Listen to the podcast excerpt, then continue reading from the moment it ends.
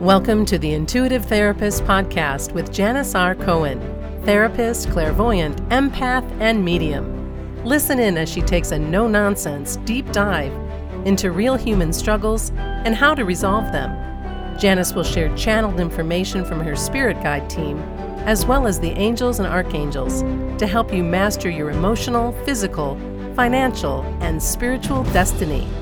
And now, Janis R. Cohen. Hey, y'all, this is Janis Cohen, the intuitive therapist, here on the Intuitive Therapist Podcast. So glad you're with me. Look, I uh, I've held a lot of jobs in my life, and I I've been fired from many of them too. Uh, you know, and we all, if if you work for a company, if you work for anybody else, um, you have that annual evaluation, right? Oh, that dreaded annual evaluation. And nobody looks forward to it, at least not anybody I know. Even if you think you've been perfect, a stellar employee, your fate is held in the hands of somebody else. And they decide whether or not you've measured up. They decide if you stay or go. They decide your outcome. And how awful is that? I think that's why most people dread it. I know there are other reasons, but when I think about that, excuse me, when I think about that, uh, that's what I've always thought about. Um, and I, I've never felt safe in a job working for anybody else. And by that, I mean I've always felt very vulnerable to it. Not that I wasn't good at the jobs I held. Yes, the ones I actually kept, and even the ones that I was fired from, I was, I was pretty good. um, but I felt vulnerable because I wasn't in control and somebody else could determine my fate. And and somebody else got to decide how good I was, right? Someone else got to have the last word on my worthiness, on my goodness. And I always abhorred that. I always couldn't stand it. Now, I don't have a problem with getting feedback. That's one thing. But to be el- evaluated to determine my goodness at anything, mm yeah, no thanks. Look, it's likely that most of you who are listening today work for maybe a large company or at least you have a boss. So I understand that this part of today's episode might uh, infuse some sourness into the idea of you going to work for somebody else. And I don't want to do that. I'm not trying to do that. I, I really am not. But if I asked you if you felt a smidge of vulnerability in your job, no matter how long you've been at your job, it's highly likely that you understand what I mean when I say everybody is replaceable. But you're not replaceable to yourself. And I mean, you're you, and there's, there isn't ever going to be another you. So, what do you do then when you measure your goodness, right? Or maybe I should ask this question how often do you measure how you measure up to yourself? And it's not something that most people want to do, evaluate themselves. But if you have any desire to grow and evolve, self evaluation better be at the top of your list of to dos. Okay, so let's say you are someone who evaluates you every now and then. How do you feel about doing that?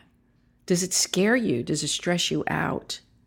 And for those of us who are in a constant state of self evaluation, what do you do with the information for the ratings and your own feedback? Even more, how do you know you're giving yourself feedback and how do you know that you're actually using it and evolving? Right? Because the messages we say to ourselves a lot, we don't even really think about how we're thinking and believing. And even more, right? How do you know you're using it and evolving from it? The exercise of evaluating yourself is crucial. Those who don't do it must be scared of what they have to face about themselves. I mean, I only I can only assume that, right? Even the elite of the successful has some measure of self-evaluation in some or all parts of their life. Success and evolution have this one thing in common they are always under scrutiny. Always. So let's take a few steps back. Few of us have lived the elitist in the elitist sex- sector, the top 1% of successful people. So that gives you and me a lot of room to play around in and a lot of room in which to grow, evolve, and scale ourselves, which, in my opinion, sounds pretty dang good, right? Like I have loose, having loose parameters around me. I love that. I can move around more easily. So, back to this self evaluation thing, which is the topic of today. How do you do it in a way that matters? And how to use the feedback in a way that matters? And I'd like to invite you to take a moment and write these aspects down on a separate sheet of paper. There are five of them. So use a separate sheet of paper for each. On the top of the first, write health. On the top of the second, money. On the top of the third, personal. On the top of the fourth, emotional. On the top of the fifth, psychological.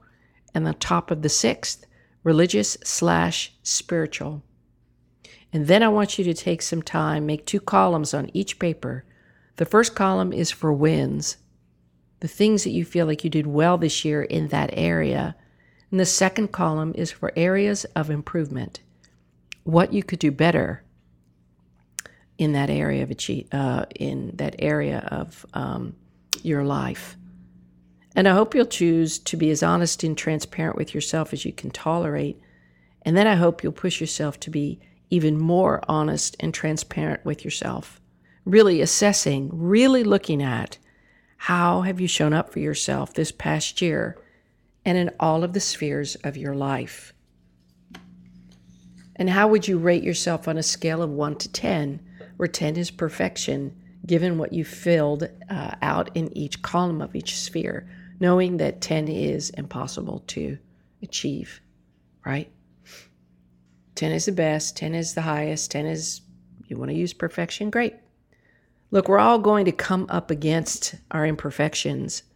Why not take the reins and call them towards you on your terms, not theirs?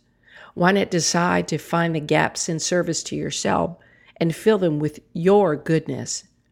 Why not offer your feedback, feedback to yourself that you can use? And why not actually use the feedback you give yourself to become an even better person you are right now. Look, self evaluation is a great determinant of your ability to thrive. We are all our worst critics, and I by no means am suggesting that you do this uh, exercise supporting your own self loathing. Absolutely not. What I am suggesting is that if self loathing is something that isn't helpful to you, which it really is never helpful to anybody, then you would put that in your needs improvement column and then get some help with it. It's easy to judge and rate others, isn't it? How about taking the route that matters and focus on you? I can only imagine how well your goodness will score. I wish you a blessed day, a wonderful week, and as always, live intuitively. Thanks for listening to The Intuitive Therapist. If you like what you heard, the best compliment you can give us is to share this podcast with a friend. And be sure to give us some stars and a favorable review at Apple Podcasts or wherever you listen in.